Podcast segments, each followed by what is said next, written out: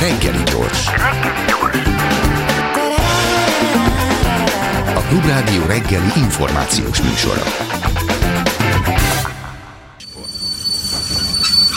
Reggeli személy. 9 óra 16 perckor a reggeli személy Magyari Péter a 444.hu újságírója, miután uh, még épeszű Origónál dolgoztunk együtt, ezért uh, tegeződni fogunk, ezt nézzék el nekünk uh, a hallgatók. Mondhatnám azt is, hogy szakújságíró a Péter, mert brüsszeli ügyek azok általában hozzá tartoznak, a tecikeit szoktak megjelenni a körben arról, hogy, hogy mi, mi a, a hely, magyar kormány helyzete Brüsszelben, meg egyáltalán hogyan került a, a, az Unió szégyenpadjára Magyarország, és, és az, hogy, hogy veled beszélgessünk, az egy korábbi cikked adta az ötletet, amikor arról írtál, hogy az északi áramlat gázvezeték elleni merényletnek komolyabb következményei lehetnek tegnap este jelent meg, este felé, vagy inkább a késői órákban, hogy a svédek azt mondják, hogy bizonyítékot találtak arra, hogy ott robbantások történtek. Szerintem sok kétség eddig sem volt, hogy egyszerűen nem tud három helyen kiukadni a gázvezeték, de hogy ennek szerinted mi lesz a következménye, hogy mi lehet a hatása? Jó reggelt kívánok! Szia, köszi a meghívást! Nem véletlen, hogy nagyon óvatosak a nyugatiak. Nagyon lassan jutottunk el odáig, hogy azt mondják, hogy van bizonyíték arra, hogy robbanás volt, holott már a szivárgás megkezdése után néhány órával, olyan 12 órával arról szólt minden szakértői találgatás, hogy egyszerre ennyi helyen csak direkt lehetett kiukasztani ezt a vezetéket, mert ez egy 4 centi vastagságú acélcső, amin van egy 11 centi vastagságú betonburok is. Mm. Tehát ez, ez, hogy a Északi Áramlat egy nevű cég egyik szakértője, aki német vonalon van benne a cégbe, rögtön néhány órával az eset után fogalmazott, kb. százezer évente egyszer fordulhatna elő, hogy egyszerre több helyen kiukadjon, és az, hogy egymáshoz ennyire közel, és időben is ennyire közel kiukadjon, az meg irreális, hogy ez véletlenül magától történt. Ugye az az aggasztó, hogyha kiderül, hogy ezt az oroszok követték el, amit ők egyébként tagadnak, akkor erre valamit azért a NATO-nak reagálnia kell. Ez ugye a Dán-Svéd tengeri határ mentén történtek ezek a robbanások, az Dánia NATO tag, Svédország majdnem NATO tag, már csak a magyar és a török parlamenten múlik, hogy tényleg az legyen. ez, ez, ez most egy, egy kicsit így teszek egy ilyen zárójeles mosolyt. Zárójelbe zárva. Szegény igen. svédek. Igen, igen, ők is jó helyen vannak most éppen kiszolgáltatva. Tehát ez egy európai területen az európai infrastruktúrát ért egy nagyon komoly támadás, ez háborús cselekmény. Tehát erre valamit reagálni kell, és ugye amióta kitört a háború Ukrajnában, Azóta a NATO mindig azt mondja, hogy ő nem akar közvetlen konfrontációt Oroszországgal, hiszen az maga a világháború. Tehát kitálni, hogy erre mi az arányos válasz, egy újabb gazdasági szankció egy olyan helyzetben, ahol a legújabb szankciókat már nagyon nehezen hozzák meg a tagállamok, mert úgy érzi közülük néhány, hogy eljutottak a teljesítő képességük határáig, vagy pedig valamilyen katonai eszközzel orosz infrastruktúrát rombolni valahol és arra Tommal válaszolnak, szóval nehéz ügy, fel van adva lecke. Újabb lyukakat fúrni az északi áramlatban. igen, igen, végül is az közös. És akkor, akkor majd megtanulják azt. Mondtad azt, hogy, hogy rendkívül óvatosan eh, fogalmaznak, eh, azért, és akkor most oké, azt mondják a svédek, hogy robbanás történt. Következő lépés micsoda? Ki kéne deríteni, hogy ki követte el ezt a robbanást. Orosz hadihajókat láttak, vannak eh, műholdas felvételek arról, hogy a robbanás közelében ott cirkáltak, amire az oroszok nyilván azt mondják, hogy hát ők általában is erre szoktak járni. Így van. Ráadásul a egyik robbanás az olyan helyen történt, ahol a Dán hadsereg szokott mindig hadgyakorlatozni. És akkor az oroszok mondják, biztos ők hagytak ott valami robbanószert véletlenül. Tehát azt gondolod, hogy, hogy mindenféleképp súlyos következménye lesz annak, hogy, hogy kiderül a robbantás. Mit mondanak a, a szakértők, hogy orosz infrastruktúra elleni támadás az, az mennyire lehet hatékony, ha, ha már a szankciók nem működnek? Úgy tűnik egyébként, hogy minél tovább húzzák a felelős megnevezését, annál inkább megy le az esélye annak, hogy a közvélemény és a világ valami nagyon konkrét válaszcsapást vár el, és szerintem ezért is húzzák rettenetesen az időt. nincs gazdája, majd tüntetnek, aztán hazamennek, megmondják és hazamennek. Kis ez volt egyébként a malájutas szállítógép lelövése után is kezdettől pedig, pedig mondták aztán a azt a sok hülyeséget, amit összehordtak az oroszok ebben kapcsolatban, az, az ott már halottak voltak eleve a gépen, és hogy, hogy, hogy titkos akció, tehát ott aztán tényleg minden hülyeséget összehordtak. Igen, hát ott nem csak egy cső halt meg, hanem több mint 200 holland állampolgár. És nagyon sokáig tartott, mire hivatalosan kimondták a nyugatiak, hogy ezt az orosz rakétával lőtték le, miközben a úgymond biztonságpolitikai szakértők az első naptól mondták, hogy ezt másképp nem lehetett leszedni. És a röppája alapján nyilvánvaló, hogy nem az ukránok voltak, mert olyan területről érkezett a rakéta. Szóval egyrészt erre lehet számítani, hogy itt is húzzák az időt, amíg lehet, amíg másik lehetőség, amiről egyébként a lengyel külügyminiszter beszélt másfél Washingtonban, hogyha még atomcsapással is jönnének az oroszok, akkor se feltétlenül kellene a NATO-nak orosz területet atomcsapással uh-huh. visszatámadni. Felmerülhet az is, hogy például az ukránokat úgy felfegyverzik, hogy könnyedén elérjenek oroszországi célpontokat. Már úgy fel vannak szerelve. Hát, sőt, hát ha azt, tekint, azt nézzük, hogy, hogy Oroszország négy megyét, egy magyarországi területet annektált, csatolt Oroszországhoz. Tegnap adták hírül, ma reggel beszéltünk a hírekben arról, hogy az alkotmányban foglalták a, a négy új megyének a, a létezését Oroszország számára. Innentől kezdve hát Kiev folyamatosan eléri Oroszországot a fegyverével. Igen, igen, valóban, hiszen Oroszország bement Ukrajna igen. területére. Így van. És hát, De most már Kiev támadja Oroszországot. Igen. Orosz területeket támad. Igen. Azzal, az orosz... hogy vissza akarja foglalni a saját megyét. Az orosz jog szempontjából igen, igen mert más ország még nem ismerte ezeknek a területeknek az odacsatolását, itt meg lehet egy kicsit alkudozni a jogasztalánál, hogy ez most az vagy nem az arra eddig vigyázott a NATO, hogy olyan rakétarendszereket adjon az ukránok, amivel Oroszország mélyét nem érik el. Tehát még Moszkváig nem tudnak előni, az biztos. De kaphatnának olyan fegyvert, amivel el tudnának. De hogy látod a, a, a háború menetét? Az látszik, hogy folyamatos az ukránok nagyon jól helyezkednek, nagyon, jó, nagyon ügyesen védekeznek, nagyon ügyesen támadnak, az oroszok meg hát nyilván azok, akik Putyin pártiak, ugye ma van a születésnapja, Vladimir Putyinnak 70. születésnapja, úgyhogy a budapesti trollikra ki lehetne tenni Putyin képét, mint kirakták Stalin születésnapján de zárójeles megjegyzés volt, tehát a Putyin pártiak azt mondják, hogy stratégiai visszavonulást hajt végre Oroszország az Ukrajna által támadott területeken. Meddig mehetnek előre, előre az ukránok?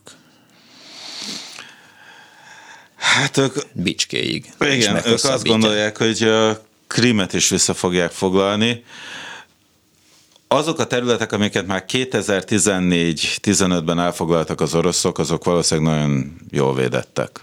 Beásták magukat, megszervezték a védelmi vonalakat. Tehát ezek lehetnek a komolyabb korlátai az ukrán felszabadító akcióknak. Amit látunk az utóbbi időben, az egy nagyon erős ukrán ellentámadás. Közben ugye történelme arra is tanítja, hogy az oroszok azok mindig majdnem kivéreznek, aztán elmennek Berlinig. Úgyhogy nagyon óvatos lennék a tippelgetéssel. Egyenlőre, ami augusztus vége óta történik, az azt mutatja, hogy az ukránok vannak kezdeményező pozícióban. Akkor térjünk egy kicsit eh, át eh, másik területre. Eh, ugye szankciós politikáról beszéltünk arról, hogy, hogy több lehetőség már nincsen, már minden szankciót meghoztak, amit meg akartak hozni, akit lehetett kitiltattak. Magyarország egyébként nagyon ügyesen akadályoz meg bizonyos szankciókat. Kirill Pátriárka gondolom naponta imádkozik a, a kormányfő egészségéért, mert azért nekünk is köszönheti, hogy, hogy jöhet, mehet a, a világban, mint a, a távirat hogyan értékelik Brüsszelben a, a kormány eh, közelmúltban és a héten is elfogadott intézkedéseit, eh, amikor azt mondják, hogy jó, megállítjuk a korrupciót, átlátható lesz a közbeszerzés, eh, soha ennyire jó nem volt még Magyarországon a helyzet. Intézménye válogatja. Tehát az Európai Bizottság, ami előírta ezt a menetrendet, az viszonylag elégedett ezt lehet hallani, hogy tényleg az történik, amit a magyar kormány megígért, rohamtempóba jönnek azok a törvények, amit együtt írtak össze a nyáron. Diktálta, diktálták vajon Navracsicsnak? Vagy Varjuditnak? Ez itt talán túlzás, hogy diktálták, de határozott igények merültek fel, és akkor a magyarok, ha jól tudom, azt mondták, hogy oké, okay, de ne találjunk ki valami újat, hanem másoljunk le valami európai országban meglévő rendszert. És akkor a szlovén, észt, szerintem luxemburgi, mindenféle példákból legozták össze ezt a uh-huh. rendszert, és akkor erre azt mondták a magyarok, hogy oké, okay. ki volt adva nekik, én úgy tudom, hogy a pénzt haza kell hozni. Tehát most, ahogy a Orbán Viktor mondta tusványosan, elmentünk a falig, de most megfőjük egymás kezét, és kiegyezünk. Uh-huh. És valóban ezen a vonalon ezt nincs nyomta. Hova, nincs hova hátrálni, Tibor. Igen. Közben ugye Brüsszel mit mond? Van ott egy másik intézmény, az Európai Parlament, ahol pedig teljes a konszenzus a képviselők között, hogy ez szemfényvesztés, és ez alapjában nem fogja megváltoztatni a magyar rendszert. És van a harmadik intézmény, a tanács, és végső soron az dönt majd arról, hogy lesz-e pénzelvonás Magyarországgal szemben, és hogy a tanácsban mi a többségi álláspont, azt még nem nagyon lehet tudni. A diplomaták inkább hallgatnak az ilyen ügyekben. Átlátható ez a helyzet a, a magyar eh, polgárok, magyar olvasók, vagy a magyar közélet iránt érdeklődők számára? Szerintem nem, de ebben a magyar közélet nem is olyan nagyon van lemaradva az összes többi EU-s ország közvéleményéhez képest. Mert az EU egy olyan rendszer, amit aki nincs benne, az nem ért és ha nem leszünk benne, akkor könnyebb lesz majd megérteni kívülről? teszem fel a, teszem fel a kérdést. Hát, nem, mert a, nyomasztó a, mert, kérdés. Nem, mert, a, mert az unió tagjai azok megpróbálnak normálisan viselkedni. Magyarország meg, ha jól értem, úgy működik, mint elefánt a porcelánboltban, tehát az unió, vagy a bizottság, vagy a parlament folyamatosan rögtönözni kényszerül, mert nem volt kitalálva az, hogy egyszer csak jön Orbán Viktor, és, és azt csinálja a ventilátorral, amit szoktak szoktak csinálni, hogy aztán baj legyen belőle. Ez így van, erre egyáltalán nincs felkészülve az intézményrendszer. Nem úgy találták ki, hogy aki már bent van, az, az kev- egyre kevésbé lesz demokratikus. Tehát vannak nagyon komoly felvételi követelmények, aminek valószínűleg Magyarország most nem felelne meg, nem mennék már fel az Unióba, de aki már bent van, az, amit kezdjünk. És egyébként nem is az egy tökéletes dolog, én EU-ról tudósítok, amióta beléptünk. Uh-huh.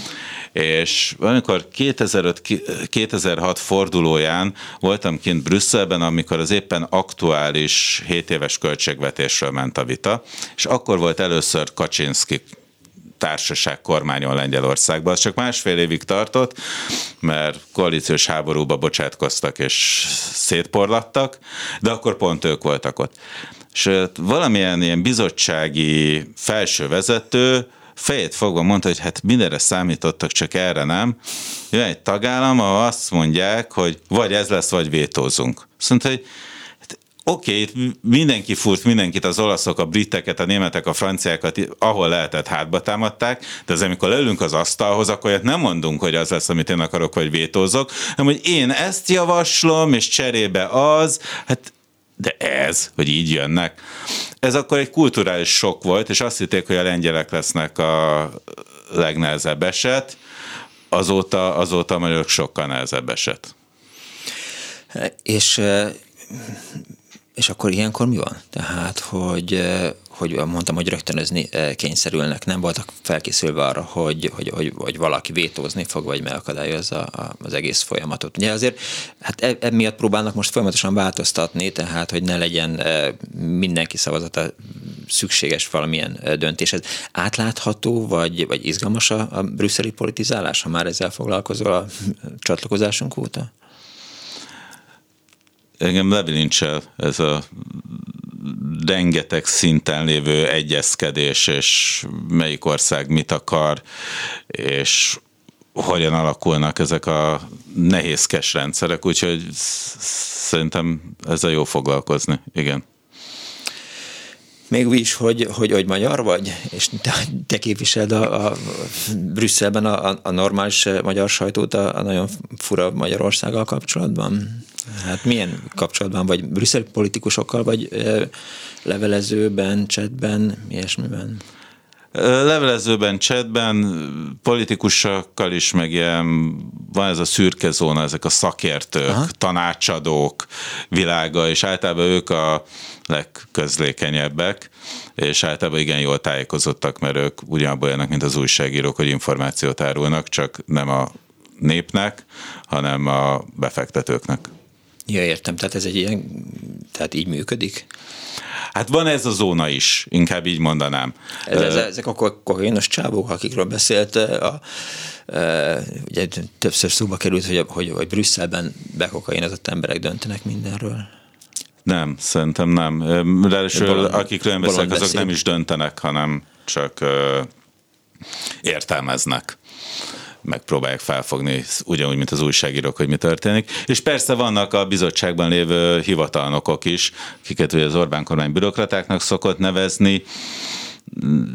Ők ritkán beszélhetnek nyíltan, de azért néha lehet őket is szóba, szóra bírni. Érzed azt, hogy időnként hogy is mondjam, hatás növelés érdekében szivárogtatnak ki információkat, vagy befolyás növelés érdekében? Tehát, hogy az, amit neked elmondanak, az, az, arról, az azért van, hogy nekik jó legyen? Mindenki azt hiszi, hogy a dolog így működik, mert Magyarországon általában így működik a szivárogtatási rendszer. Jellemzően nem így működik.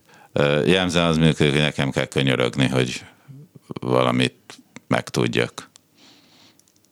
És akkor azt mondják, hogy jó. Jaj, nem is tudom. Ne, ne, ne, ne, nem tudom, de neked nem, nem mondom tovább. Igen, igen, igen. Szóval uh, én, én nem érzek uh, se magyar kormányzati, se bizottsági részről nagy kedvet a szivároktatáshoz, nem csak a mostani helyzetben, az elmúlt években sem.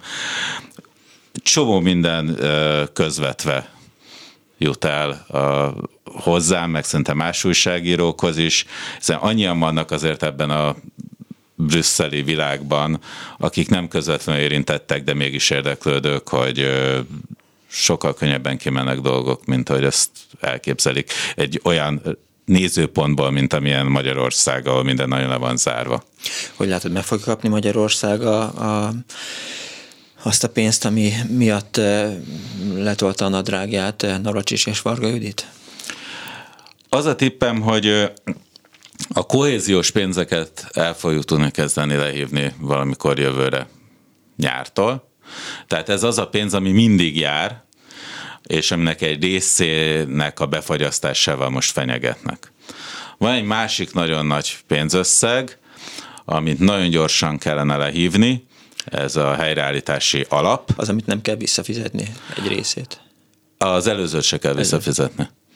Ez, ez az, aminek van egy visszafizetős, meg egy nem visszafizetős része is, és a nem visszafizetős rész érdekében még idén azt kellene mondani a bizottságnak, hogy oké, okay, ez a pénz mehet.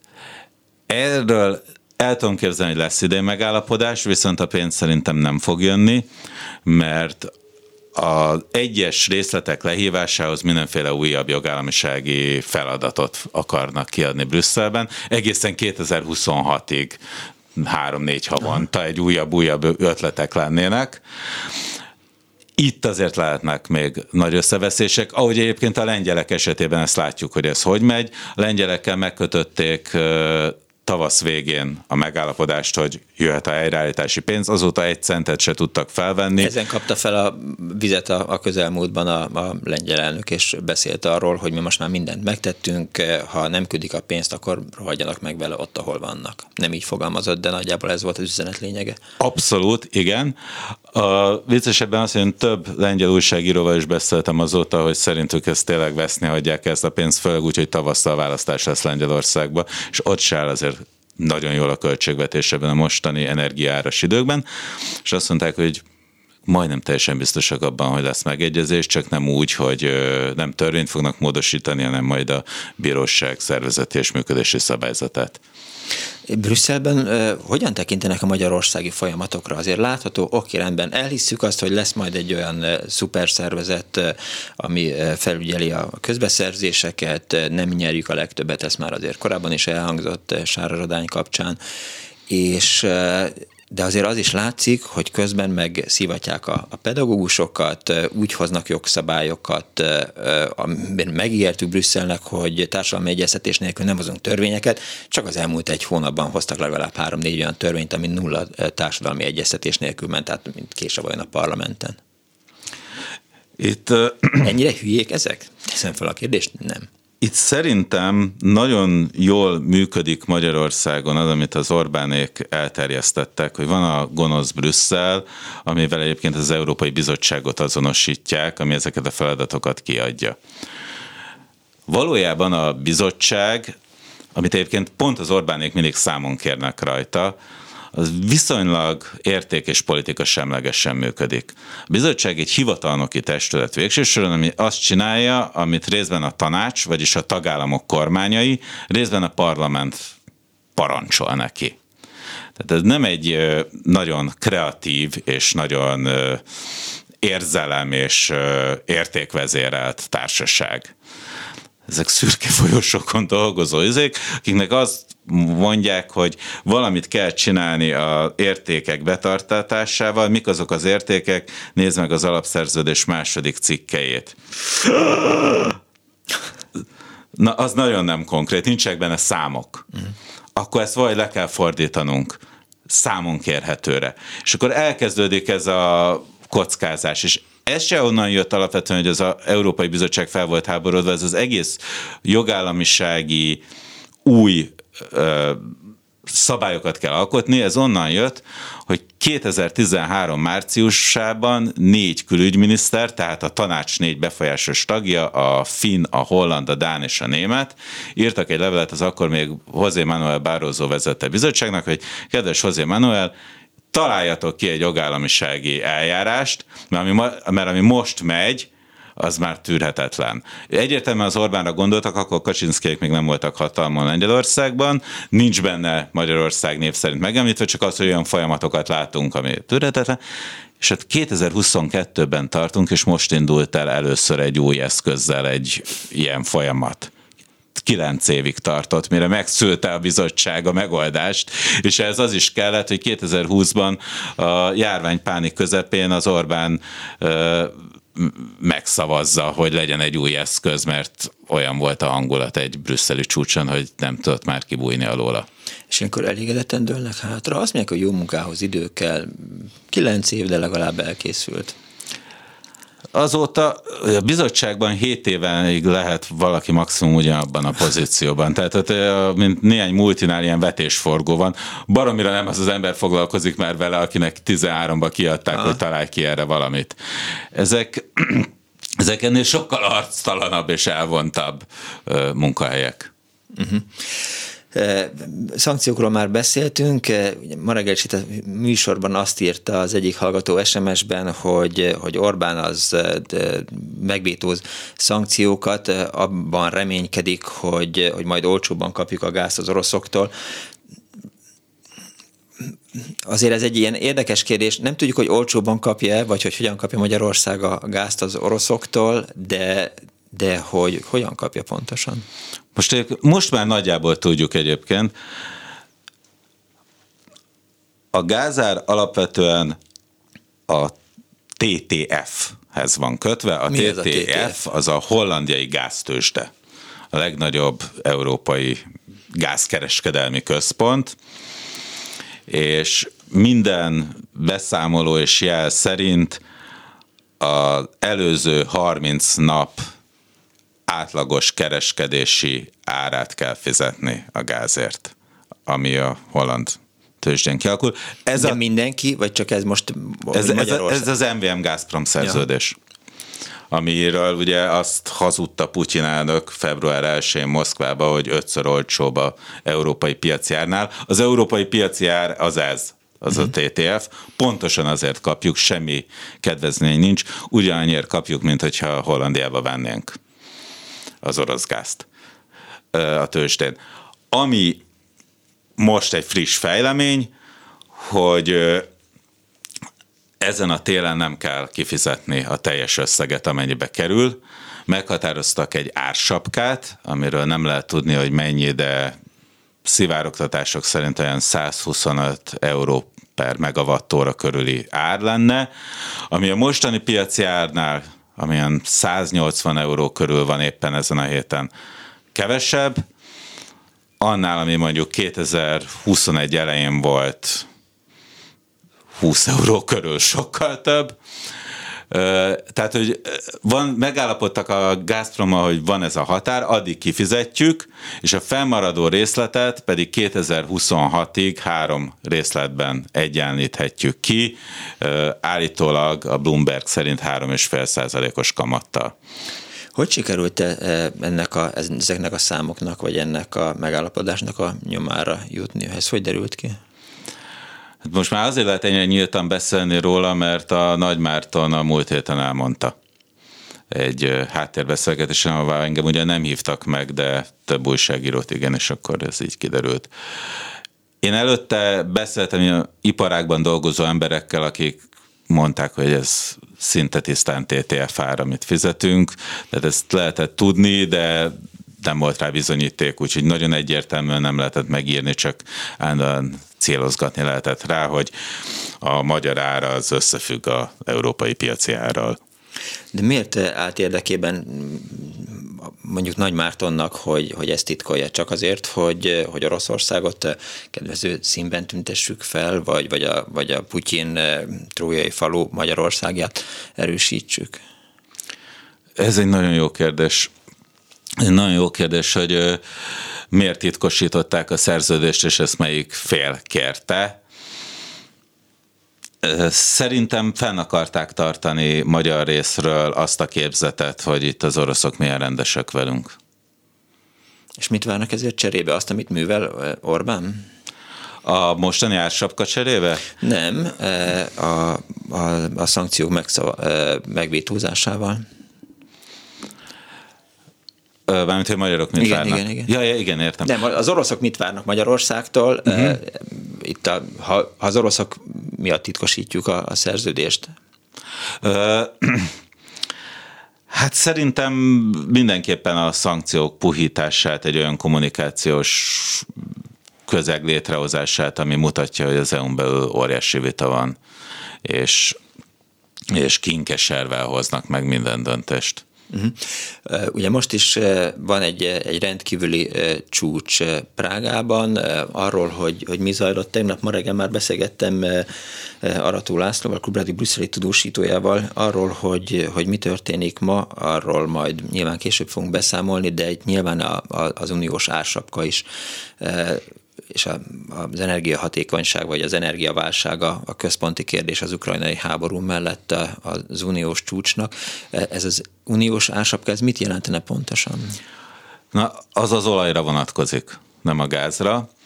A gázra is terveztek, de azt ügyesen megfurtuk a német kollégákkal együtt. Ezt a német és a magyar kormány indított alapvetően keresztes hadjáratot az ellen a koncepció ellen. Tehát az olajársapka, az úgy néznek ki, hogy egy bizonyos ár fölött, amit egy képlet alapján fognak kiszámolni, mely képlet jelenleg nem ismert, nem vehet senki orosz olajat, aki csatlakozik ehhez a szankciós politikához. Tehát mesterségesen le akarják nyomni az árat, hogy az oroszok ne tudjanak ezen nagyon-nagyon jól keresni. Most itt ugye az a érdekes, hogy az Európai Unióban december közepétől tilos egyáltalán olajat vásárolni. Miért nem mindegy, hogy mennyiért nem vásárol olajat? Azért nem mindegy, mert az ársapkás rendelkezés az vonatkozik minden közreműködőre, aki segít orosz olajat eladni bárhol a világon. És itt jönnek be az európai cégek, akik vagy szállítmányozós, tehát hajós cégek, biztosítótársaságok, ügyvédi irodák, bankok, amik ezeket az üzleteket hitelezik, amik enge- magukon átengedik a pénzt. Na, ezek nem vehetnek részt olyan ügyletben, az oroszok a sapkánál drágában adják el, akár Tanzániába, akár a világ bármely pontjára az olajat. Beszélgettünk már arról, hogy, és tréfáltam, hogy mi lesz akkor majd, ha Magyarországról kívülállóként tekintjük, de te hogy látod az unió jövőjét? Ugye ez folyamatosan kérdés az unióban belül is, hogy, hogy reformra szorul, aztán jön egy-két okos magyar megmondó ember, akik azt mondják, hogy, hogy teljes reformra szorul, meg, meg valami történik, de te hogy látod? Nem tudom, hogy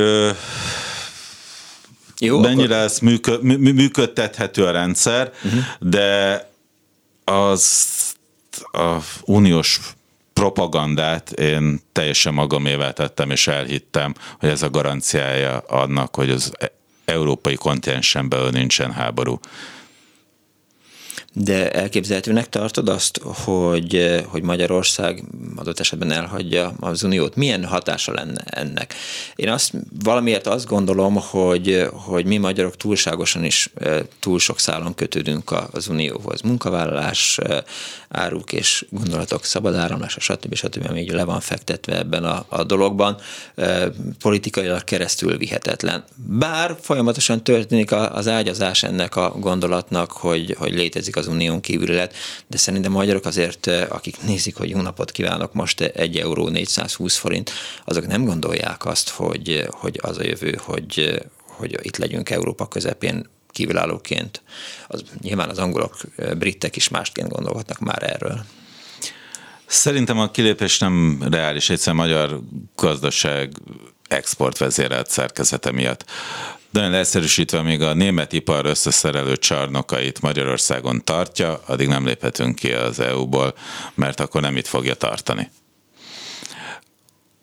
Ez az egyik része. A másik része szerintem, amire az Orbán részben felkészíti a lakosságot, és ami már egy reálisabb veszélynek látok, hogyha nem mi lépünk ki az EU-ból, hanem az EU lép ki belőlünk.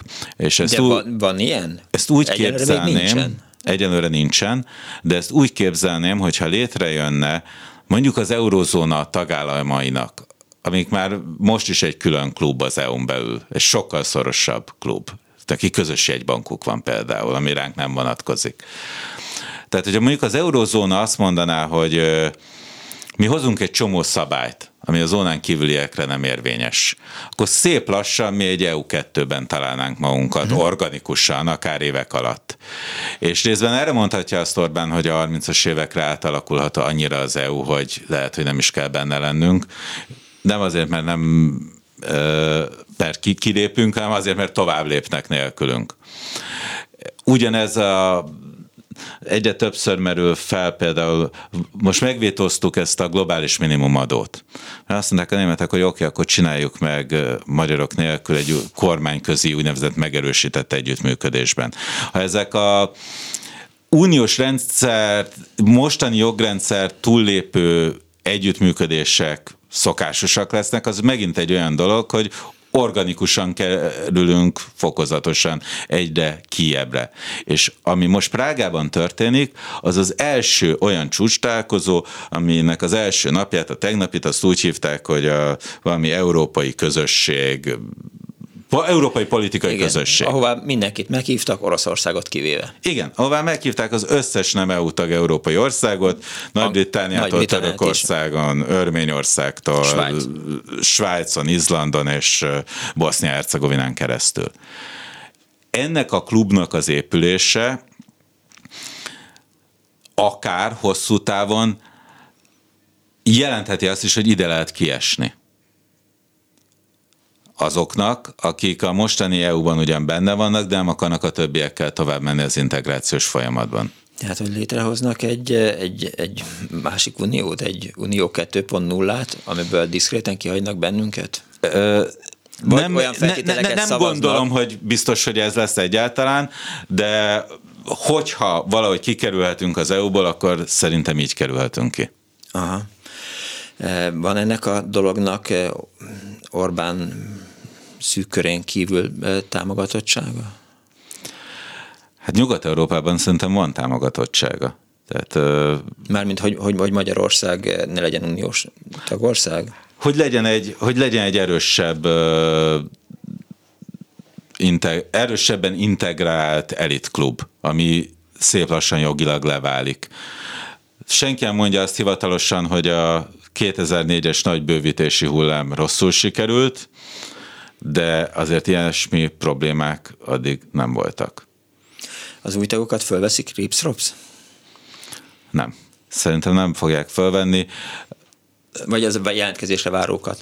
Szerintem nem fogják belátható időn egyiket se Igen. fölvenni. Inkább kitalálnak nekik mindenféle megerősített együttműködési formákat. A, azt mondják a franciák és a németek, hogy amíg a döntéshozatali rendszert nem egyszerűsítjük, az nem lehet például minősített többséggel szavazni szankciókról, addig nem lépünk tovább, mert nem kell, hogy egy 600 ezeres Montenegro, amit 60 darab orosz ügynök eltérít a politikai vezetését, az elkezdjen felülírni olyan döntéseket, ami Párizsban, Rómában és Berlinben egyformán akarnak. Nagyon egyszerűsítve szerintem ez a, ezt a kockázatot mérik fel ilyenkor. És hát vannak tagállamok, amik viszont ragaszkodnak ahhoz, hogy a fontos ügyekben mindenkinek vétójoga legyen, ilyen Lengyelország és ilyen Magyarország is. Aha amikor beszéltünk arról, hogy, hogy hogyan jutunk hozzá a helyreállítási eh, pénzekhez, nem szabhatták volna egyszerűen feltételül az Európai Ügyészséghez való csatlakozást? Tehát az annyira direkt lett volna, és az annyira Magyarországra tervezett lett volna, hogy ezt így nem merték kimondani? Na, itt jön például a vétóügy. Az, e- amikor az Európai Ügyészséget létrehozták, és megszavazták, hogy legyen egy ilyen szervezet, akkor ennek a felállítását többek között a magyarok, egyébként nem csak a magyarok, azzal hagyták jóvá, hogy jó, de nem tettitek kötelezővé a belépést. Innentől kezdve nem lehet kötelezővé tenni a belépést. Aha. Ja, értem. Tehát, és akkor, tehát most ez hiába, de megzsarolni csak meg lehet azért Navracsicskékkal, a magyar kormányon is olyan intézkedéseket nyomtak keresztül, amelyek, hát, hát hogy is mondjam, hát a közepére sem kíván az Orbán kormányzat. Egyrészt igen, másrészt meg a, a, a, ahogy leírtam ezt a bizottsági működést, ezt a hivatalnoki testületet, egyszerűen munkamódszerében képtelen így működni, hogy informálisan kikacsintva megzsaroljon. Lehet, hogy egyes tárgyalási pontokban egy-egy biztos ezt megcsinálja, amikor mondjuk ott ül négy szem közt uh-huh. Varga Judittal. De amikor jön a hivatalos levelezés, aminek másodpéldánya megy az irattárba, és bármikor kikerülhet Magyarországról is, a, a, a, a, akkor ők kínosan próbálnak ragaszkodni ahhoz, hogy a paragrafusokból következően tudjanak tovább lépni, és pont azért küzdenek ennyit ezzel a jogállamisági akármivel, mert itt valóban vannak olyan nehezen definiálható, számokban nem mérhető fogalmak, és ezért próbálnak meg mindenre a statisztikát keresni, hogy valahogyan megerősítsék az érvelésüket, az egyik legjobb példa a CEU ügye. Mindenki számára nyilvánvaló volt az európai intézményrendszerben, hogy a CEU elüldözése e, teljesen szembe megy az EU-s értékekkel, és mondva csinált okokból lettek kirakva. De mégis addig kellett facsarni az európai jogot, amíg vagy a bizottság ki nem hozta, hogy a szolgáltatások határon átnyúló szabadság jogait korlátozza a CEU kirakása, és alapvetően egy versenyjogi problémát csinált belőle, és így tudta elvinni az Európai Bírósági szintre. Mennyire lehetek kemények? Vannak információid arról, azok a tárgyalások, amiken, amiket Navracsics meg Varga Judit eh, produkált, vagy, vagy, vagy végzett az Unióban? a, az érdemi kemény munkát nem ők csinálták. Tehát a, nem az volt, hogy jó napot kívánok, Nagaracs és Tibor behapog, tehát az ajtón jó napot kívánok, hónam alatt a mappával, e, üljön le, és akkor mint egy, mint egy rendes felvételinél, vagy egy ilyen HR beszélgetésnél így, így kikérdezik, hanem, hanem hogy? Ők megegyeznek viszonylag magas szinten, tehát biztosokkal, politikai szinten arról, hogy kb. mi kellene ahhoz, hogy ezt az ügyet előre rendítsük. Akkor elmondják nekik, hogy hát lehetne csatlakozni az Európai Ügyességhez. Jó. Azt nem. Akkor lehetne hozni törvényeket, amik a közbeszerzési eljárást módosítják, meg átláthatóbbá teszik. Tibor hazatelefonálnak, akkor megvárják, amíg a Viktor elérhető, és akkor azt mondja, jó, csinálunk ilyet. Jó, csinálunk ilyet.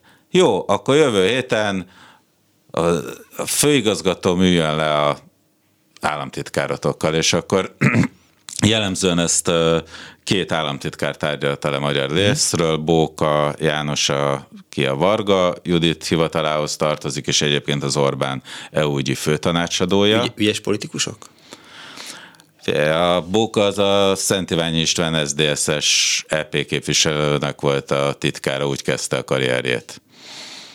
Egy úgy értem, hogy úgy kezdte a karrierjét, hogy egy rendes elkötelezett EU federalista pozícióból. Amiről azóta nyilván megváltoztatta a véleményét, de tényleg nagyon ért az EU-s joghoz, és ebben mozgott egész életében, ezt tanította később Szegeden, aztán Közszolgálati uh-huh. Egyetemen. E, a másik oldalról pedig egy Ágostázi Szabolcs nevű államtitkár, aki a pénzköltési részeket tárgyalja már egy jó ideje egyébként a magyar kormány részéről. Hol a Gulyás Gergely alá tartozik, hol a Palkovics alá tartozik, most éppen a Navracsicshoz tartozik, tehát őt dobálja egy ideje a rendszer, de szintén elég jól megérteti magát ebben a közegben, és kiigazodik, és akkor innentől kezdve jöttek a technikai részek, és ezzel ment el a legtöbb idő. Sőt, hát ezzel még most is megy idő. Mert ugye ezért az, hogy hatházi nem lát garanciát arra, hogy, hogy egy ilyen szervezet tisztességesen működjön, az egy dolog, de hogy, hogy Brüsszel látja, az, az meg nyilván egy másik kérdés. Meg itt, tehát itt az egy nagyon fontos ö, hozzáállási különbség, hogy ö, alapvetően az Európai Bizottságnak nem az a célja, hogy megszívassa Magyarországot, az a célja, hogy kiossza a rábízott pénzt. Tehát a bizottság akkor végzi jól a feladatát, hogyha el tudja osztani azt a pénzt, amit kikönyörgött a tagállamoktól. Ha nem tudja elosztani, az, az egy kudarc számára, az azt mhm. jelenti, hogy nem ja. tudja végrehajtani a feladatát. Ő azért van ott, hogy elossza azt a pénzt. Ja, és ha rosszul végzi a munkáját, akkor kirakják. az is lehet. Szóval eh, lesz, úgy látod, hogy lesz pénz, csak nem akkor, amikor szeretnénk. Azt, és hogy nem biztos, hogy annyi, amennyit és nem biztos, hogy Magyari Péter a 444.hu újságírója, eh, szakújságírója volt a vendégünk, eh, uniós ügyekről, orosz gázról beszélgettünk meg a jövőről. Köszönöm szépen a Péternek, hogy, hogy eljött. Ajánlom a kedves hallgatók figyelmébe a 444 podcastjait, amit Péter hasonló szellemben követ el, és hasonló fontos információk hallhatók benne. Én is onnan vagyok ilyen. Nem, azt mondom, azt nem mondom azt, hogy okos, de legalábbis nagyon sokat tudok meg belőlük. A mai műsor szerkesztője Korpás Krisztina volt, létrehozásában segítségemre volt Selmec János, Túri Lui, Balogh Kármen és Zsidai Péter. Köszönöm szépen megtisztelő figyelmüket, tudják jól, egy hét múlva találkozunk. Ahogy szokták mondani, give peace a chance, Putyin rohagy meg, véhallás. Sajnos lejárt az időnk, úgyhogy szívesen hallgatnánk még, de, de... Nem kell, nincs értelme ennek a beszélgetésnek. Ó, mi nem így Nem csak ennek, egyiknek sem elhangzik a klubrádióban. Köszönöm szépen!